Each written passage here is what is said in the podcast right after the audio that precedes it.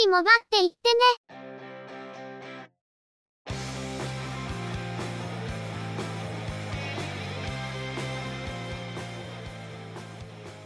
この番組は、モバイル通信に関する技術や業界の動向についてのニュース、IT ガジェットについての情報などの話題を中心にご紹介しています。この番組内でのおしゃべりは、すべて合成音声でお送りしております。多少お聞き苦しい箇所もあるかと思いますが、あしからずご容赦ください。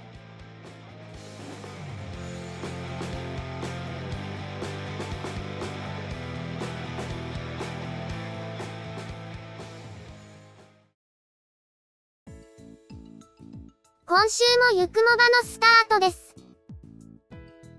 お届けいたしますのは、ネタを探してきたり、いろいろしてるのが中の人、またの名をハイマウント。そしてお話をするのは、佐藤ささらと、鈴木つづみと、嫌です。ゆくもば、第428回です。今週の半ばから、中の人の昼夜逆転生活が始まってますが、ずれてる時間を調べてみたら、だいたいインドとかスリランカの時間で動いてる感じのようです。仕事は昼夜がほぼ逆転してますが、生活時間としてはだいたい3時間半くらいのズレなんですよね。あまり極端に時間をずらさないようにして調整した結果ですけど、生活リズムをかなりいじってるので、これでも時差ボケが出ますね。ただ眠いだけならいいんですけど、眠気を感じるよりも何をしてるのかわからなくなる感じに陥ることがあるので、ちょっとしんどく感じています。来週半ばは一度昼の生活に戻して、また改めて夜の生活に合わせる必要があるので、しばらくは時差ボケと戦ってると思います。中の人のいつものすっとボケに磨きがかかるわけですね。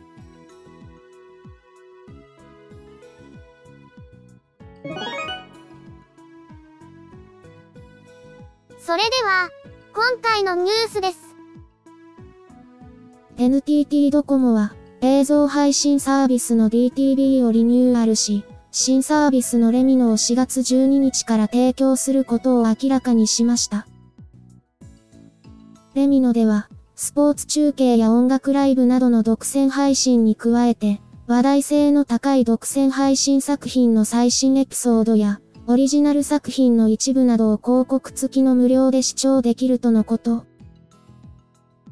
有料プランは、月額990円のレミノプレミアム、個別レンタルを用意するとのことですが、現在 DTV を契約しているユーザーは9月30日までは月額550円で利用できるとのことです。このほか、NTT ドコモは Netflix の取り扱いを4月5日から、YouTube プレミアムの取り扱いを4月下旬から開始することを明らかにしました。Netflix のドコモでの取り扱い価格は、ベーシックプランが月額990円、スタンダードプランが1490円、プレミアムプランが1980円、携帯電話料金との合算で支払え、申し込みはドコモショップやマイドコモ、ドコモインフォメーションセンターから行えます。対象のプランに加入している場合、最大20%のポイント還元を受けられるとのことです。YouTube プレミアムは、個人プランのみの提供となり、ファミリープランや学生プランは対象外。価格は Android 版と iOS の Web ブラウザからの申し込みが月額1180円。iOS のアプリからの申し込みで月額1550円。初めて申し込む利用者は31日間の無料期間が付与されます。料金プラン。ギガホ各種やオンライン料金ブランドのアハも契約者に対しては、20%のポイント還元がされるとのことですが、iOS のアプリから申し込んだ場合も、Web ブラウザからの申し込みでの月額1180円に対する20%、215ポイントの付与になるとのことなので注意が必要です。映像配信サービスは様々なサービスがありますが、ドコモは BTV をリニューアルして新たなサービスを開始します。新しいサービスではユーザーインターフェースに特徴を持たせて、ユーザーの興味に合った作品のレコメンドだけではなく、感情スタンプというものが用意されており、他のユーザーが押したスタンプを頼りにその日の気分に合った作品探しができるとのことです。また、ドコモでもネットフリックスや YouTube プレミアムの取り扱いを開始するとのことで、B ポイントの還元もあるので結構お得感のある商品です。YouTube プレミアムは、ウェブからの申し込みとアプリからの申し込みで月額料金に差があるので注意が必要ですが、ウェブ申し込みの価格は Google の直販価格と同じなので、ここにポイント還元があるのはお得に感じます。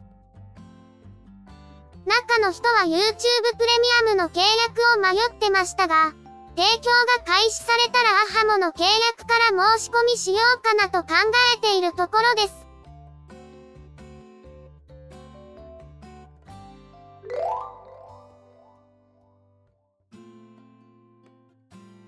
アップルは iPhone 14、iPhone 14 Plus にニューカラーのイエローを追加し、3月10日から予約受付開始、3月14日に発売することを明らかにしました。iPhone 14 Pro シリーズへの追加はなし、イエローの設定は iPhone XR、iPhone 11以来となります。アップルが3月に iPhone のニューカラーを発表するのは近年の恒例となっており、昨年3月は iPhone 13にグリーン、iPhone 13 Pro にアルパイングリーンを追加。一昨年は iPhone 12にパープルを追加しています。先日 iPhone 13を購入したばかりの中の人ですが、このニュースを見て、某名刺管理ソリューションの CM の松重豊さんのような声を出してました。中の人は iPhone 5C でイエローを使っていてそこそこ気に入っていて、iPhone 11購入の際もイエローを検討したんですが、128GB の在庫がなくて、プロダクトレッドにしたという経緯がありました。iPhone 11の時は、第1候補のパープル、第2候補のグリーン、第3候補のイエロー、ことごとく在庫がなくて、多分在庫ないだろうなと思って最初から候補に入れてなかったプロダクトレッドがまさかの在庫ありという感じだったんですよね。iPhone はパステルカラーが結構合っているように思うので、今回のニューカラーの追加は歓迎です。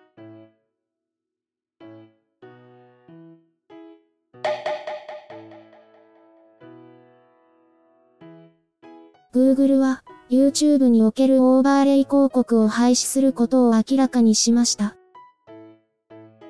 オーバーレイ広告は、デスクトップ向けに配信されていた動画に重なるように表示される広告で、廃止によって視聴者のエクスペリエンスが向上し、よりエンゲージメントに効果的な広告フォーマットに移行するとしています。廃止は4月6日以降で、動画公開の際に YouTube スタジオで広告を有効にしたとき、使用可能な広告フォーマットとして表示されなくなるとのことです。海外の動画だとあまり字幕を見ない気がするので、当初はそれほど影響がなかったのかもしれませんが、日本の動画だと字幕を使っている人が多いので、オーバーレイ広告でもろに字幕に被ることが結構あったように思います。オーバーレイ広告は広告の右上を押すと消すことができますが、結構煩わしかったので廃止は大歓迎ですね。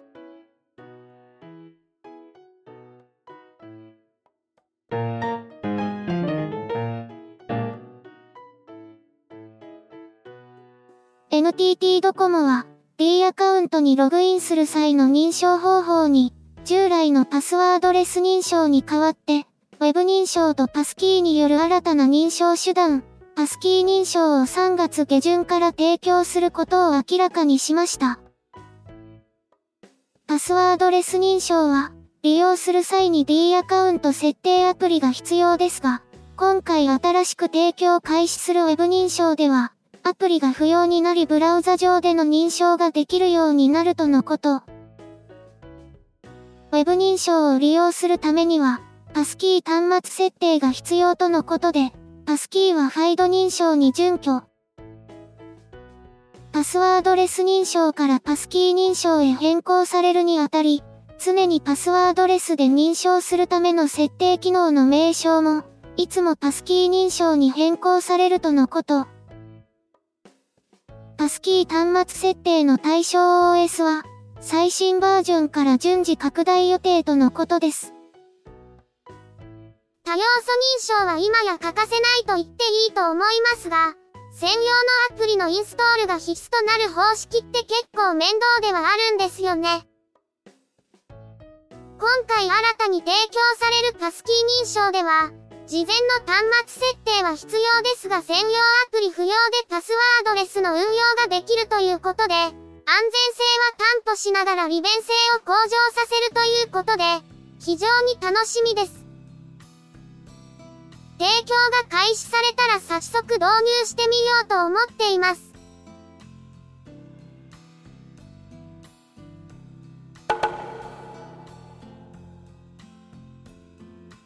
KDDI は昨年12月から、東京都千代田区の KDDI 大手町ビルで、ハンドホール形状の埋設型 5G 基地局の運用を開始したことを明らかにしました。運用を開始したのは、ハンドホール形状の地中に埋設された基地局で、一般的な鉄塔やビル屋上などに設置される基地局と異なり、アンテナなどの設備を地中に埋設することで、目立たない形状を実現。KDDI によると、同種の基地局の運用は国内の通信事業者として初とのこと。同社では2018年から埋設型基地局の商用運用に向けた検討を進めており、半径およそ50メートルのエリア化を達成。上に向かって電波を輻射し、市場に沿ってエリア化できるほか浸水への耐性も考慮されており、強風の影響も受けにくいとのこと。基地局設備を地中に埋めるというアイデアについては、国内では NTT ドコモも取り組んでいます。ドコモはマンホール型基地局を公開していましたが、商用運用では KDDI が先を越しましたね。ハンドホールの中に基地局設備とアンテナが収まっているため、屋外にそれらしきものが見えていないということで、景観への配慮が求められる場所での設置には適した形だと思います。地下から上に向かって電波を出すとのことなので、あまり広いエリアをカバーするのには向いていないんでしょうけど、昨今の基地局のエリア構成は一つのエリアを小さく設計するそうなので、逆に相性が良いのかもしれませんね。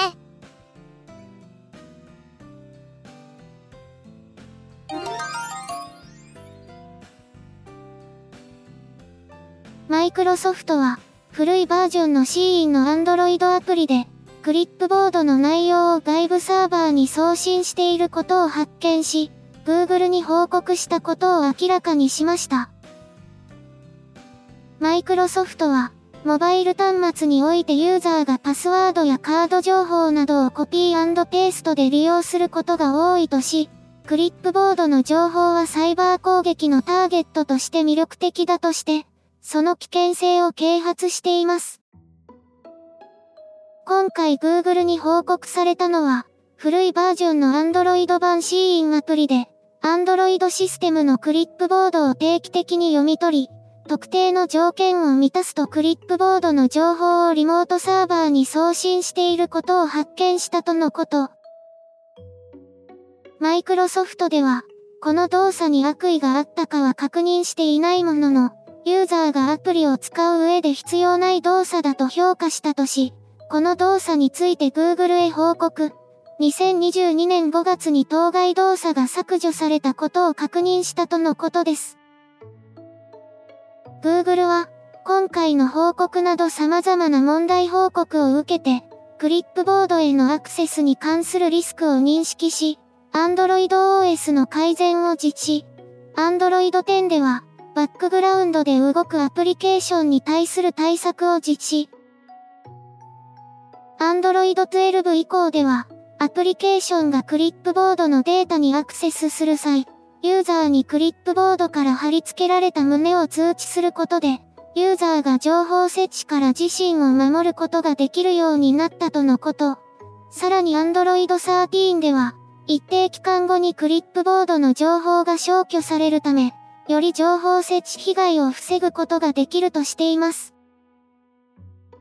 マイクロソフトでは、今回のアプリの動作に悪意があったとは確認していないとした上で、一見良さそうな動作でも、悪意を持って使われることがあるとして、ユーザーに注意喚起をしています。ユーザーには、デバイスとアプリを常に最新にしておくことや、信用できない場所からアプリをダウンロードしないことを進めるとともに、クリップボードへのアクセスに関する通知など、ユーザーが予想していない動作をするアプリについては、アプリの削除を検討し、開発元やアプリストアの運営者に報告するよう案内しています。パスワードを実際に入力するときはそれほどコプテはしていない気がするんですが、パスワードを設定するときにパスワード管理ソフトにデータを入れるときなどは、確かにコプテしていますね。クリップボードを除くという挙動そのものはそれほど疑わしいわけではないので、確かに見逃されがちだし、ユーザー側もそこは脇が甘くなるところかなと思いますが、そのデータを外部に投げているというのはかなり邪悪だと思います。現在はすでに解消されているとのことですが、昨今急成長しているサービスで利用者も多いと聞いていますので、そういったサービスで起こっていたというのはちょっと怖いですね。OS 側で対処してもらわないと防ぎきれない側面はありますが、ユーザーもユーザーで使い方を改めて考える必要があるのかもしれません。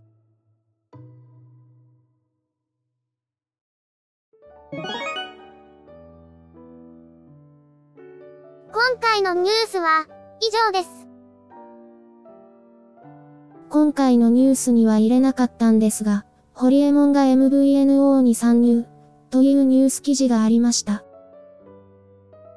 どうやら X モバイルが新しいサービスブランドとして、ホリエモバイルを立ち上げるとのことで、あくまで X モバイルのサービスの一つ、ということのようですね。ここでサービスの詳細は紹介しない、というより、中の人には紹介する気もないというのが率直なところですが、ご興味のある方はネットニュースを探してみてください。4月1日にはまだ1ヶ月弱あるので、エイプリルフールとかではないみたいです。これまでに培ってきた堀江氏の実績、信用のパラメーターがマイナス方向に触れまくっているせいで、信用第一の通信事業者の顔として本当に大丈夫なのか、という思いしかないんですけど。まあ、だから X モバイルの1サービスで、ある意味での CM タレント的な扱いなのかなと思わないではなく、サービス内容がくるくると手のひらを返すように改変される、どんどんユーザーのメリットがなくなっていく、などのニュースが飛び交うのでは、と逆の意味で期待はしてしまいますが、正直、ネタの供給源以上の期待はしていないんですよね。1年後に発表当時のままのサービス内容でサービスが継続しているのか、まずはそこを生温かく見守っていこうと思います。